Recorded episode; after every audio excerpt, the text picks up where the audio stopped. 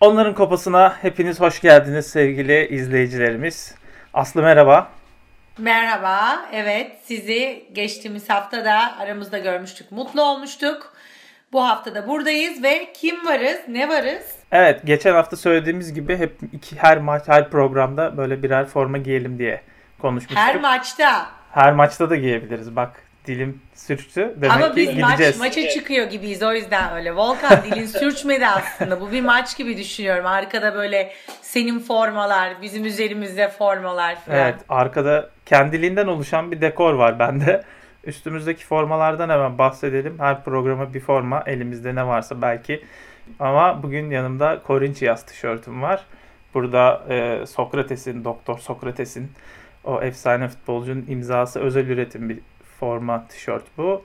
İşte 2014'te Dünya Kupası için Brezilya'dayken Sao Paulo'da bu forma e, tabi arkasında da özelliğinin sebebi demokrasiya yazması.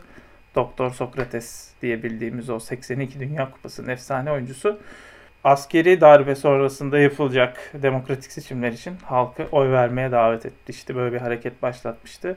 Ee, başında bantıyla, tişörtüyle demokrasi mesajları vermişti.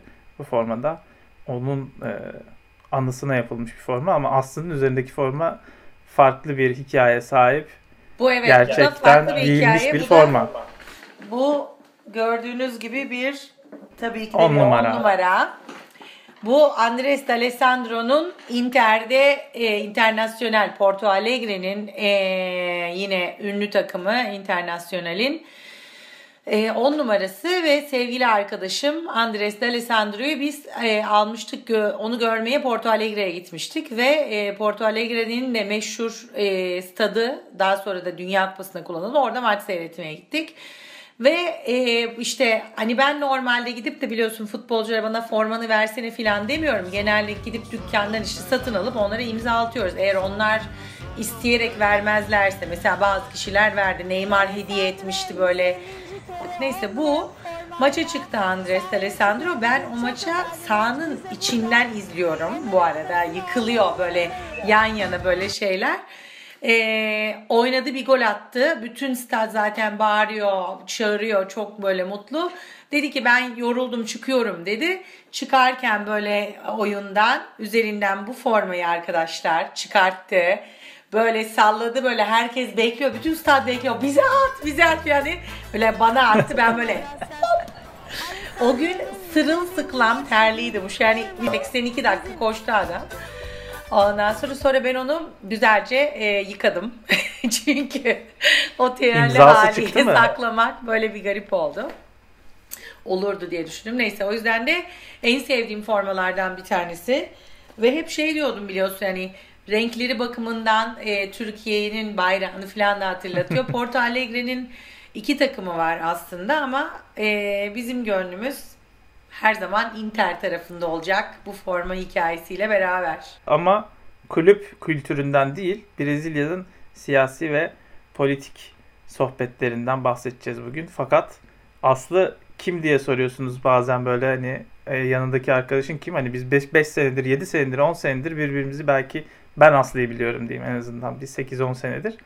Aslı işte daha önce de bahsettiğimiz gibi ben TRT'deki onların kıtası şu üzerindeki formayı aldığı, programı yaptığı e, sıradan beridir biliyorum. 2011, 2010-2011 değil mi? 8. senesini bugün Facebook hatırlattı. Tam 2011'de bugün e, çekimlere başlamışız. Harika, harika. Müthiş yıl dönümünde. Tabii Numara Amerika'da ters mevsim olduğu için biz yazın başlamıştık. Yani gayet full e, lig vardı. Demek ki e, tam tatilden sonra başlamışız. Evet, Aslı'yı oradaki programlarından biliyoruz ama Aslı'nın gazeteciliği ve e, sosyal politik olaylara olan hükmedişi diyeyim belki de. Çünkü daha sonra bugüne gelişinde çok önemli bir yer taşıyan Küba'da e, yüksek lisans yapıyorsun sanırım. Siyasal, toplumsal hareketler üzerine. Ondan sonra e, Güney Amerika'da yaşamaya karar veriyor. Yanlışlığım varsa sen eklersin. Ben zaten Güney Amerika'da yaşamak üzere oraya master Ha. yapmaya gitmiştim. Çünkü hep amaç şuydu. Kısaca ben Latin Amerika üzerine uzman olayım. Oradan bildireyim. Böylece de hani kariyerim hayatım boyunca orada devam etsin diye planlamıştım. Küba'ya gittim. Ondan sonra da ilk iş teklifini kabul edip Uruguay'a yerleştim. Orada böyle yerel bir radyoda senin en sevdiğin radyoculukta başladı kariyerim. Ve oradaki işlerinden biri de Galeano'yla Cafe Brezilya'da röportaj yapmaktı. Eduardo Allah Galeano'yla. rahmet eylesin diyelim buradan değil mi? Nasıl üstada? Evet. Buradan kendisine selam. Ben de e, vefatından sonra Cafe Brezilya'yı 2015'te e, ziyaret etmiştim. E, aslında ilk röportajı Açık Radyo'ya. Benim en çok şaşırdığım e, tesadüf de olarak söyleyebileceğim şeylerden biri. E, Açık Radyo Galeano röportajı. 2007 galiba onun tarihi de. Yani tesadüf dememin sebebi de hani bir şekilde yollarımızın kesişeceği sanki Açık Radyo'ya birlikte olmasa da farklı zamanlarda Galeano üzerinde veya onun yolundan ilerleyerek bir şeyler yapmış olmamızdı. Sonra 2014'te e, Aslı e, Güney Amerika temsilcisiydi TRT'nin. Orada çalışıyordu. Evet ve Dünya Kupası'nı bekliyordum ve sen de geldin yanıma. Ben de oraya gittim ve tanıştık. Aslı bir gazetecidir arkadaşlar. Toplumsal hareketlere, Güney Amerika'ya, Latin Amerika'ya hakimdir. Şu anda Amerika Eski Birleşik Devletleri'nde... Eski değilim mi? Çok gülebilir miyiz? Mesela her şey vardı ya gazete, spor gazetecileri öncesinde bir sporcudur filan böyle futbolcu sonra yorumcu olur filan. Eğer hala onu düşünüyorlarsa topçu değilim filan ya böyle küçük bile şaka babında söylüyorum değil mi? Topçu değil ama handbolcu değil mi? Voleybolcuydu. Voleybolcu pardon. Aslında sporcu Spor. yanında da günü gelince detaylı olarak konuşuruz. Ee, Brezilya'dayken az spora çıkarmadı beni. Hadi koşacağız, hadi yürüyeceğiz, hadi bisiklete bineceğiz. hadi bisiklet. Hadi Vinicius'u koşturacağız. Onu sonra anlatalım. Onun bir amacı var. Hiçbir yere gidemiyorduk. Yollar tabii, tabii, kapalıydı. Tabii tabii. Başka onları detaylandıracağız. Her neyse. O zamanlar gençtim, aktiftim bile. Volkancım 4-5 sene olmuş. 5 sene oldu. Sözünüzü Aslı bugün gazeteciliğine Amerika'nın sesinde, Amerika Birleşik Devletleri'nde devam ediyor. Budur, Budur Aslı Pelit. Pelit. Volkan da benim için e, kardeşim kadar artık yakın görmemin dışında e, o da yine kariyerine radyoda başlayan e, Açık Radyo'nun e, sevgili programcılarından ve ayrıca da muhteşem futbol bilgisiyle daha çok genç yaşında hani Twitter üzerinden yaptıkları radyo programları, röportajları, gittiği yaptığı kendi çabasıyla her yere giderek e, yaptığı haberlerini okuyarak ben onu uzaktan tanıyordum ki 2014'te Açık Radyo'dan arkadaşımız bir telefon etti Tam Morgül ona buradan selam Merhaba, gönderelim. Tamam. O da Londra'da. Bizi izlerse, bizi izliyorsa tabii ki de çok sevdiğimiz bir insan o. Ve dedi ki siz e, ikinizi birbirinizle tanıştırıyorum. E, Volkan bir çocuk var aldı biletini geliyor vallahi Aslı iki, hafta, iki ay. Yani belki sen bir şey yaparsın. Ben yani nasıl bil ne yapacak burada filan böyle. Yok dedi merak etme o geliyor o yapar bir şeyler filan. Öyle tanıştık. Ondan beri de e, hani orada bana ettiğin yardımların e, detaylarını şurada hani her gün kalktın. Sabahleyin bütün yayınlarıma yardım ettin. Sağ Paulo'ya gittik, oraya gittik, buraya gittik. Girebildiğimiz bütün maçlara girdik. Ben içerideyken sen dışarıdaydın. Çok güzel işler yaptık Dünya Kupası 2014'te. Ondan sonra 2014 bitti. Ben Brezilya, Arjantin'e geri döndüm. Sen de Şili'ye gidelim Dünya e, Copa Amerika'ya dedin. Ben oraya gitmedim. Evet. Orasını sen yaptın zaten. Copa evet, Amerika'da Şile'ye giden. akreditasyonda yardımcı oldu sağ olsun. Ondan sonra orayı yaptın ve böylece bir ayrıca Şili taraftarı oldu kendisi. Diğer takımları sattı. Arjantin'e ona ilk verdiğimiz formayı kenara itti. ben artık Şili için yaşıyorum dedi bize. Tabii ya. Ondan sonra bu arada abi Almanya'ya taşındım ve Köln Radyosu için şimdi bu spor e, muhabirliği de devam. O yüzden yani hani ikimizin de e, aslında yolları böyle hakikaten hep böyle norm çok önemli noktalarda kesişmiş. Şimdi de beraber umuyoruz Brezilya'ya döneceğiz. Evet onların kopası ama e, biz de onların kopasından e, bir tutam almaya, bir tat almaya Brezilya'ya gideceğiz inşallah. E, bugün de Buyur Aslı. Bir şey diyordum. Hayır şey diyorum gideceğiz inşallah. Niye böyle ofladım? Çünkü biz Brezilya'dayken Brezilya nasıl bir yerde gideceğimiz Brezilya nasıl bir yer olacak? Hakikaten böyle bir of of dedirtecek bir e, durumda var. aslında Brezilya politikası. Evet. Yani biz Lula'nın e, yönettiği daha doğrusu Dilma Rousseff'in yönettiği e, işçi partili Brezilya'yı e, skandallarını yüzünden yönetimi kaybetti. Öyle bıraktık. Gittiğimiz yeni yönetim gayet sağcı.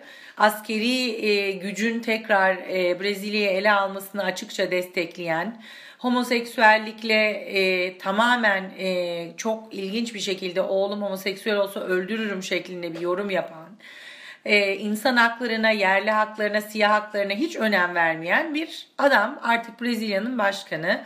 Suçla mücadele etmesi gerekiyordu çünkü Dünya Kupası'ndan sonra olimpiyatlarda da Rio okeydi.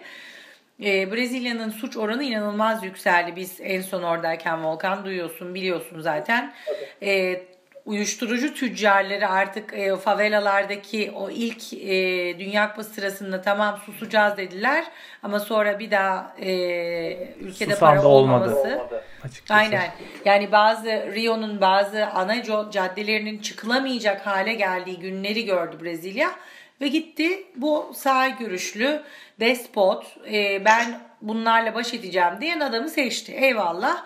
Ama bu adam bu suçlarla baş edemediği gibi Brezilya'nın birçok e, belki de bizim hoşumuza giden tarafını da öldürebileceğini düşünen Brezilyalılar çoğunlukta. Özellikle de keyifli, e, mutlu ve tabii e, açık görüşlü Brezilya'nın e, küçülmesi korkutuyor ya da büyük bir beyin göçünden korkuluyor. Sanatçıların, yazarların, düşünenlerin ülkeyi terk ettiği bir senaryodan korkuluyor.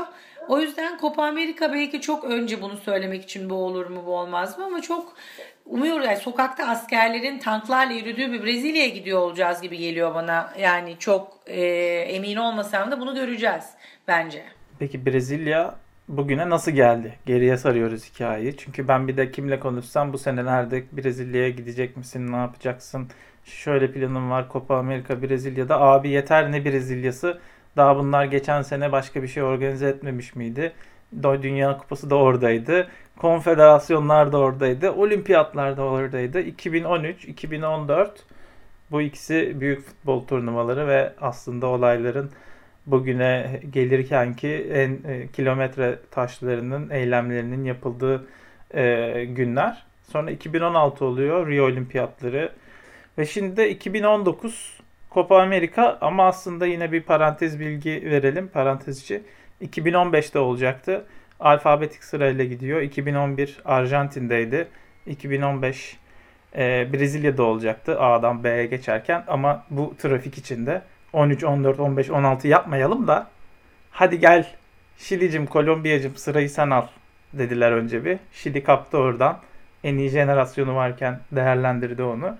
Sonra Copa Amerika 2019'da Brezilya'ya kaldı. Bugünkü e, Brezilya'ya geliş 2013'te Konfederasyonlar Kupası'nda halkın stadyum yapımlarına harcanan parayı protesto etmesiyle başladı. Haziran 2013'tü. Brezilya'daki o Mané Garrincha stadyumunun e, etrafı maçlar sırasında özellikle çok e, büyük bir şekilde büyük bir kalabalık tarafından e, çevrelenmiş ve e, protestolara e, yer olmuştu, bir mekan olmuştu. E, o sıralarda sen kıtadaydın. Belki de Ben zaten oralardaydın. direkt Rio yani protestolar başladığı gün yani o akşam Sao Paulo'da başladı. İlk önce protestolar aslında o demin bahsettiğin Avenida Paulista'nın üzerine döküldü Brezilyalılar ve onların e, öğrenmek istediği şey şuydu. Biz bu kadar zenginiz, bu kadar parayı futbola harcadınız, öğretmenlerin maaşı verilmiyor, hastaneler gidilecek durumda değil. Bu ne biçim sosyalizm, bu ne biçim e, İşçi eşit partisi. dağıtım, bu ne biçim iş partisi dediler yani. Ondan sonra ve ben böyle hatırlıyorum o akşamı. Yani bilet ilk uçabileceğim saate bilet aldım, indim ve benim kameramanım e, Nina'nın yanına gittim. Nina gazdan artık gözleri bitmiş. E, bir şekilde Rio'nun e, or, yani Rio'nun sentrosunda şeyin merkezindeki ara sokaklardan birinde saklanıyordu ve hatta yani bana gelirken Arjantin'den uçuyordum ben o gün. Aman bulursan işte gaz maskesi getir falan falan böyle bayağı da bir hani benim gör gitmediğim Gezi Parkı'nın e, atmosferini hatırlattı ve evet. oraya girer gitmez de Türk'üm dediğim anda herkes Gezi Park diyordu biliyor musun bana? Böyle sanki Brezilyalılar ondan böyle bir feyiz alıp mı bunu yapmaya karar vermişlerdi? Ben onu hiç anlayamamıştım mesela. Birbirini tetikleyen iki olaydı aslında. Brezilya'nın e, o Konfederasyonlar Kupası Haziran ortasındaydı yanılmıyorsam. E, Gezi Parkı olayları da Mayıs'ın sonuna doğru başlamıştı ve hani Haziran'ın 15'ine kadar 1 Haziran 15 Haziran arası bir hakikaten otonom bölge gibi bir e, yaşama e, alanı olmuştu Gezi Parkı ve tabii dünya medyası da bundan bir hayli e, haber çıkarmıştı. Bir şekilde bayağı bir yayılmıştı. Hatta e, Brezilya'da benim evinde kaldığım arkadaşlarla uzun süre bunun muhabbetlerini yaptık vesaire. Hani karşılıklı bir etkileşim durumu aynen dediğin gibi vardı. Ama Brezilya çok uzun sürmedi. Çünkü ne de olsa Dünya Kupası'nın işte Konfederasyon Kupası'nın tam ardından Dünya Kupası'nın yapılacak olması derken herkes şöyle bir havaya girdi. Ya şimdi kavga etmenin sırası değil. Gelin çok iyi bir olaya ev sahipliği yapalım. Dünyaya Brezilya'yı gösterelim şeklinde kafaladı Lula herkesi. E biraz da insanlara maaşları dağıttı. Tabii bu anda bir de ekonomik pro yani şey var. Rio ve Brezilya'da Brezilya'nın Rio ile Sao Paulo arasındaki sahil kesiminde petrol çıktığı açıklanmıştı. Çok büyük bir petrol yatağı var. Lula petrol fiyatları düşse bile oh diyordu bizim öyle bir paramız var ki harcasak harcasak yesek yesek bitmez diye düşünüyordu. Ama dünya öyle bir durumun içine girmedi. Dünya Kupası'nın olduğu tarihlerde hemen hemen petrol fiyatları da düşmeye başlayınca kimse de e, bunların elindeki ham maddeyi almayınca Brezilya aslında ekonomik bir bunalıma girmeye başladı orada. Biz onu görmedik çünkü çok eğleniyorduk belki de yani genel olarak senle benden bahsetmiyorum. Birçok Brezilyalı bunu göremedi. Ama Dünya Kupası'nın o bir aylık süresinin ardından Brezilya'da bu skandalın büyüklüğü ne kadar para yedikleri bu stadlar yapılırken 1 milyar dolar dediler. 100 milyon dolarlık stadyum yapıp 900 milyon doları yemişler falan. Baya büyük skandaldan bahsediyoruz ve hükümetin her alanında her kesimden herkes parayı yemişti. En büyük işte e, neydi o müteahhit? Oderbrecht şirketinden. İşte bilmem Oderbrecht en büyük şeydi bu. E, müteahhit. O stadların çoğunu yapan ve şöyle bir oluşum var. 2007'de Dünya Kupası'nın Brezilya verileceği e, haberi alınıyor FIFA'dan. FIFA ile görüşmeye gidiyor Lula ve FIFA diyor ki 7 tane şehir getir bize. 7 şehir yeter e, bu turnuvaya ev sahipliği yapma. Lula diyor ki ne demek 7? 12 şehir bütün Brezilya'yı gösterelim diyerek 12 Pat, şehre... Patron çıldırdı. evet aynen öyle bağlıyor ve dün geçen bölümde konuştuk. Çok saçma sapan yerleri de stadyum yapılıyor. Amazonlar, evet. Brezilya, işte kuzeyde Natal'da mesela hiç gereksiz. Fortaleza, Recife. Fortaleza, Recife tamamen yine gereksiz şehirler. O yüzden insanlar Dünya Kupası bitip Brezilya'da Dünya Kupası'nı kazanmadıktan sonra bu da çok önemli. Bunu unutmayalım. Brezilyalıları ayağa kaldıran bir şey 7-1 Almanya maçı. Zaten bence o gün Brezilyalılar için Dünya Kupası bitmişti. Ve ondan sonra da skandalın büyüklüğü ve ne kadar derin olduğunun ortaya çıkması e, bence Brezilya'nın bugün bu duruma gelmesinin çok büyük hatta Dilma Rousseff'in e, görevinden alınmasına sebep oldu. Ve ondan sonra da işte bu e, orta sınıf dedi ki biz bundan sonra işçi partisine bir daha oy vermeyeceğiz. Gittiler en sağdaki e, bu adaya verdiler ve Jair Bolsonaro şu anda e, Brezilya'nın Donald Trump'ı gibi bir şey yani çok ciddi olarak çok da iyi arkadaşlar Twitter üzerinden devamlı muhabbet ediyorlar baya yani e... Bolsonaro kendini bıçaklattırdı diyebilir miyiz bir eylem bir e, şey sırasında eylem demişim. Şimdi ben propaganda sırasında. şahsen inanıyorum ama böyle bir şeyle ilgili elimde hiçbir delil yok. Ama böyle bir şey yapabilecek kapasitede bir adam olduğuna dair yazılar e, basında çıktı ve birçok e, insan da bunu kendisine doğrudan doğruya ne kadar işte Brezilya tehlikeli dedirtmek için kendini bıçaklatmış olabileceğini Yani ben öyle bir komployla e, okudum o haberi gördüğümde açıkçası. Sonuçta bir mağduriyet üzerinden beslenme politikacı kültürü var dünyada da. Hani ben mağdurum diyerek insanların gönlüne girip oy kazanma. e, o kalabalığın içinde bıçaklandı Bolsonaro seçimlerden önce. Ama hani çok da büyük bir darbe değildi. Böyle bir hani ben Ee, Brezilya'yı kurtarmak için bayağı- yola çıktım. Beni bıçaklıyorlar. Gaziyim ben filan. Çok gibisi. sosyo, sosyopat bir seçim değil mi yani bıçaklama? Evet. Hani ba- Ve hatta ya- galiba bir adaylardan biri öldürülmüştü yani. bir kadın yanılmıyorsam değil mi? Bir kadın aday öldürülmüştü ya da bir aktivist seçimler O sırasında. Riyolu meşhur lezbiyen aktivisti öldürdüler ama onun yani sadece lezbiyen değildi. O insan hakları Rio'daki favelalarda polisin haksızca insanları öldürülmesine karşı koyan bir eğitimciydi. Ee, ve e, bir e, favela isyanı sırasında hani gelip öldürüldüğü söylendi ama kim hiçbir zaman katili bulunamadı. Onu öldüren polislerden hiçbir çıkıp buydu deyip onu yargılanamadı. O yüzden o hala aslında bir e, gazi olarak birçok Rio sokağına gittiğimizde göreceksin artık onun resimleri Evet. var. İşte o buradaydı, o hala bizimle gibi. Evet bu arada e, Rio'da hemen hemen her gün 2-3 e, aktivistin kaybolduğu döneme geri dönüyoruz. O topraksız işte e, çiftçiler olsun, aktivistler olsun ve demin söylediğim gibi birçok insanda e, cinsel tercihlerinin bu yönetim tarafından beğenilmemesi yüzünden ka- yani kaçıyor Brezilya'dan.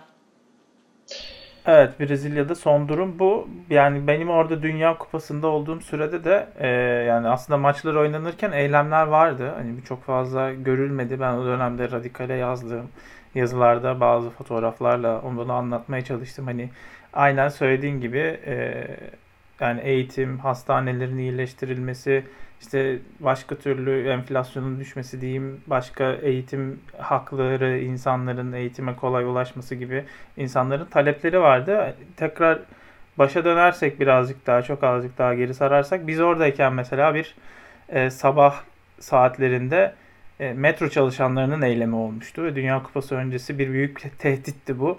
Bunun sebeplerinden biri hem onların kendi e, çalışma koşullarının iyileştirilmesini istemesi, hem zam istemesi. Zam isteme sebepleri de e, yol e, ücretlerinin yani işte otobüs biletlerinin vesairenin aslında çok küçük bir oynamadan bahsetsek bile bir gün içinde en az 4 tane bilet almak zorunda kalan Brezilyalı vatandaş için maaşının yarısına geliyor aylık olarak hesapladığınızda. Böyle bir e, isyan da vardı insanlarda ve e, bütün metrolar e, nasıl diyelim çalışmamıştı, durmuştu ve insanlar sokaklara çıkıp yürüyerek işlerine gitmek zorunda kalmıştı. Birazcık böyle sanki çok spontan gelişmiş bir eylem yaşanıyor görüntüsü vardı helikopterli haberden hatırladığım kadarıyla. Fakat 48 saat İnsanların metroları durdurmuş olması insanları otomatik olarak sokağa attı ve bakın hani biz çalışmazsak böyle olur şeklinde bir mesajdı bence o. Güzel de bir hamleydi. Ee, o dönemde e, Fernando Haddad vardı. Ee, Sao Paulo'nun başında Sao Paulo senatör. sonra başkan Evet, adayı oldu ama başkan kendisini oldu. Lula'ya çok yakın böyle bir şey yapmışlar. Sen onu gördün mü? Haddad çok iyi bir bence belediye başkanı, valiydi tamam mı? Yani o iki görevi neredeyse üstüne alıyordu.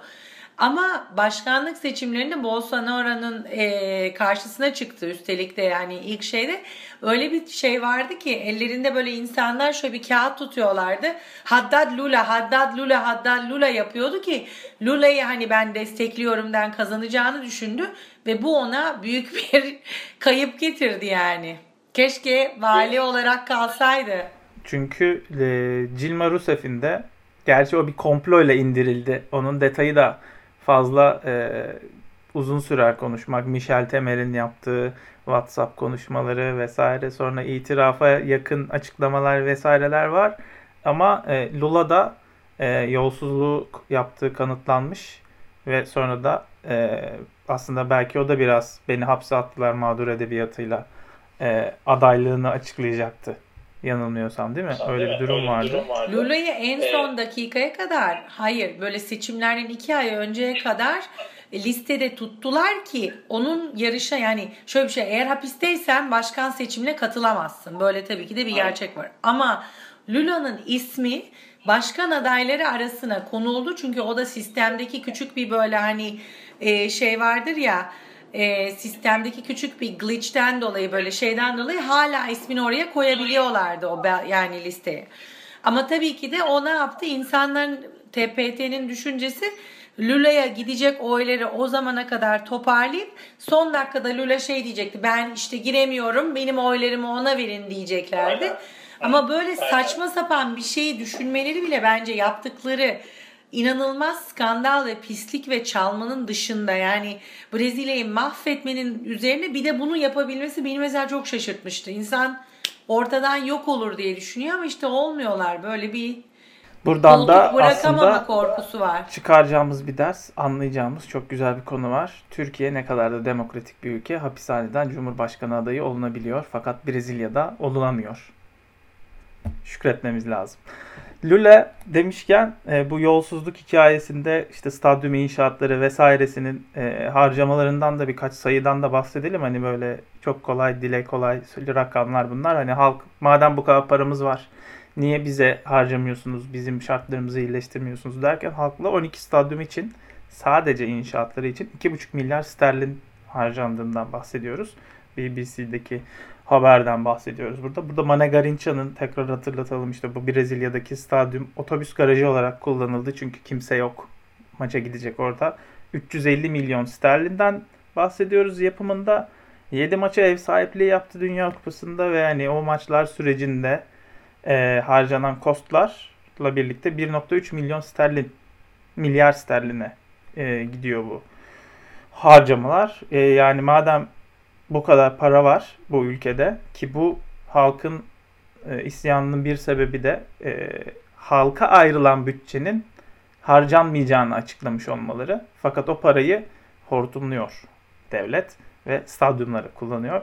Halk da diyor ki bize niye kullanmıyorsunuz arkadaş diyerek 10 0.10 e, sentlik e, ulaşım zammı için isyan e, çıkarıyor ve sokaklara dökülüyor. Hikaye buradan başlıyor.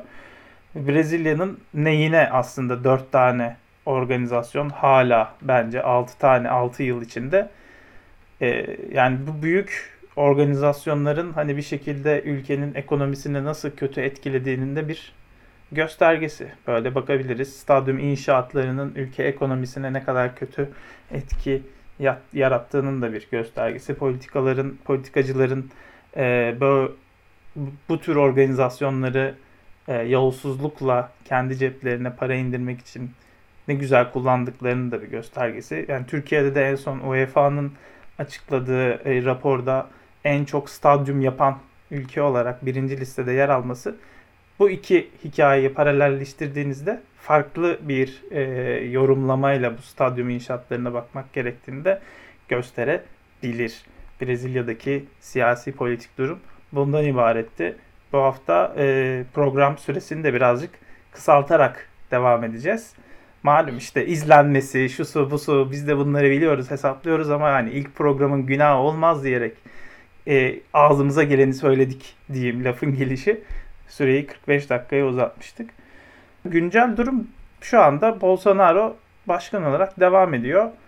Neler var İşte bu şey var. En güncel olay herhalde e, Aile Bakanı, kadın a, sağlığı ve Aile Bakanı olarak seçtiği kadın e, ultra e, yobaz Hristiyan bir e, sektin e, eskiden böyle hani şey imamı diyelim e, rahibesi rahibi gibi bir kadın ama bunlar tabii gerçekten teolojiden geçmedikleri için hani öyle bir eğitimi olan bir e, dini kişi değil. Hristiyanlığı evangelik metodlarla yaymaya çalışan bir kadın.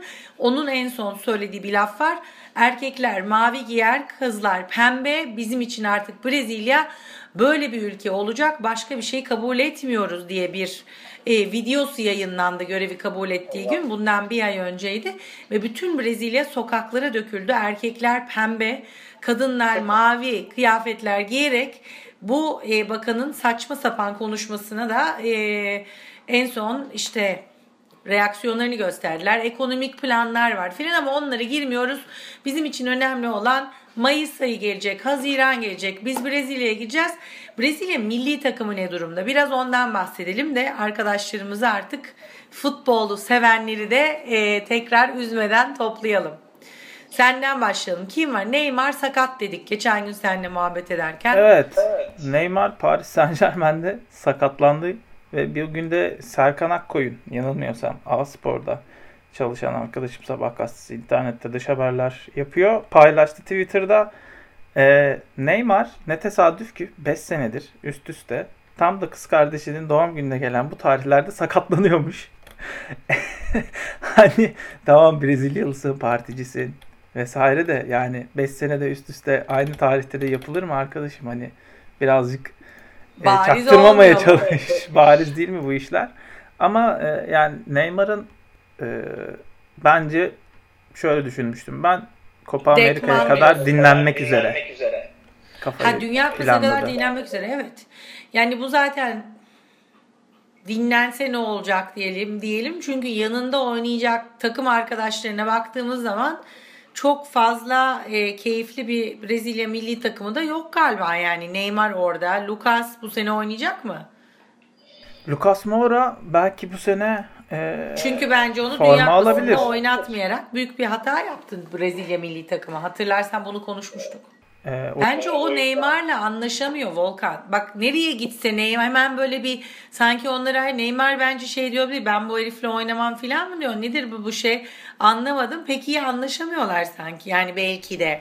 yani bazı oyuncular var biliyorsun öyle. Yani Dünya Kupası üzerinden Brezilya'yı e, eleştirelim veya değerlendirelim.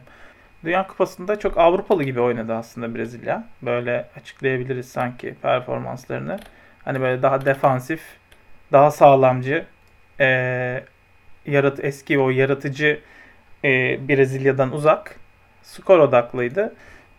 Yani Belçika daha bir takım gibiydi. Belçika'ya eğlenecekleri belliydi aslında. Ben hissetmiştim. Belçika turnuvanın en iyisiydi Dünya Kupası'nda. Evet. Ee, Brezilya Sen hatta bunu tweet atıyordun ben de sana yok oğlum öyle bir şey olmaz hayatta orada kimler var diyordum ama ben de tamamen Belçika konusunda kendimi çok sonra eğittim bayağı son 2-3 maçta da hakikaten anladım takımın ne kadar harika bir e, performans gösterdiğini ve iyi bir takım olduğunu. Neyse. grup maçlarında da şanslıydı. Bazı Sırbistan, İsviçre maçlarında o faulle atılan golü var Miranda'nın mesela. Hani video hakem de var ama Brezilya'ya işlemiyor arkadaş diyebileceğimiz bir pozisyondu. Yani daha detaylı olarak ben gireceğimizi tekrar söyleyeyim Brezilya milli takımını değerlendirmeye. Çünkü nedir? Daha var. Sonuçta kim sakatlanacak, kim parlayacak? Everton'da Richarlison Forvet'te iyi parladı. Sakatlanacak mı? Oynayabilecek mi? Coutinho Brezilya'da aman Barcelona'da çok iyi. E, Firmino'su var. Filan'ı var. Falan'ı var. Bir sürü oyuncu var Brezilya'nın. Ben oyuncu şu kaleciyi geniş. hatırlamaya çalışıyorum. Kimi? Bunların bir tane kalecisi var ya. Alisson. Senin aşkın. Bir, büyük aşk. Enişteniz duymasın filan var ya. Yok ya benim aşkım filan değil ama hani hakikaten çocuğu Allah özene özene. aşkın dememin Ya- bir sebebi var. Kaleye o korumuştu Copa Amerika'da. Ee, ve ben sana söylediğimde Alisson aa çok yakışıklı filan diye öyle e, yazışmıştık Burada böyle zannedecekler ben bütün futbolcuları beğeniyorum falan. Çok az bu tek beğendiğim futbolcu olduğunu lütfen herkese söyler misin? Daha başka hiç kimseyi de Sen söyledin zaten. yakışıklı Ama bile ben yine de demedim off the yani. record herkese bunu yayacağım. Programı bitirmeden evvel bugünkü süremizi umuyoruz. Çok fazla az aşmamış ve sizi de çok fazla sıkmamışızdır. Ancak ilk program sonrası gelen tatlı güzel yorumlarınız için çok teşekkür ederim. Çok Mesela teşekkür. Annem bana mesaj attı. Evladım V harfi gözükmüyor. Adını görsünler. Düzgün yaz. Başka bir harf koy oraya. Başka bir şekilde yazın yazın yazınızı filan dedi böyle. Ee, Bu zaman anneye bir selam söyleyelim buradan. Teşekkür Merhaba anne. ediyoruz. Bu sefer düzeltmeye çalışacağım ama o fontu güzel buldum ben ya. Grafiği, samba grafiği. Her neyse. Ee, güzel yorumlar için teşekkürler. İzlenmeler de hoşumuza gidiyor. Takip ediyoruz. Abone olmayı da unutmayınız. Bu ekranda birazdan yer alacak e, abone olun tuşu da. Ona tıklayıp abone olursanız ne olacak? Her pazar biz videoyu yüklediğimizde sadece size cep telefonunuzda YouTube aplikasyonu varsa oradan bir Aa aman tanrım bunlar video yüklemiş hadi izleyin diye bir bildirim gelecek. Ee, hani Facebook'ta her gün 70 tanesi geliyor bunların. Bir tane de YouTube'dan Biz de buradayız. canım. Bize de bir görün yani. Yani bir tane de bizden olsun yani bir bildirim. Ee, Vini gel buraya güle güle diyelim. Hadi gel. evet, hoş Vinicius. Güle güle diyeceğiz. Vinicius Ne yapıyor o bunlar? iğrenç oyuncağını da getir herkese. Gel göster. Gel. Oyuncağı ne? Bir e, De Alessandro ayakkabısı mı? Yok hayır ama şey var mesela dur. Vinny come here. Vinny Vinny sit down. Ay, ağzında böyle köpeklerin hani sevdiği çiğnemeyi sevdiği şeyleri vardır ya. Evet. Vinicius'a da çok güzel yorumlar geldi. Öpüyoruz seni Vinicius. Bu da böyle Vinicius isimli şey böyle Brezilya görünümlü Arjantinli köpeğim de size selam söylüyor arkadaşlar. Çok teşekkür ediyoruz. Aynen. Haftaya onların kopasına tekrar bekliyoruz. Görüşürüz. Hadi bay bay.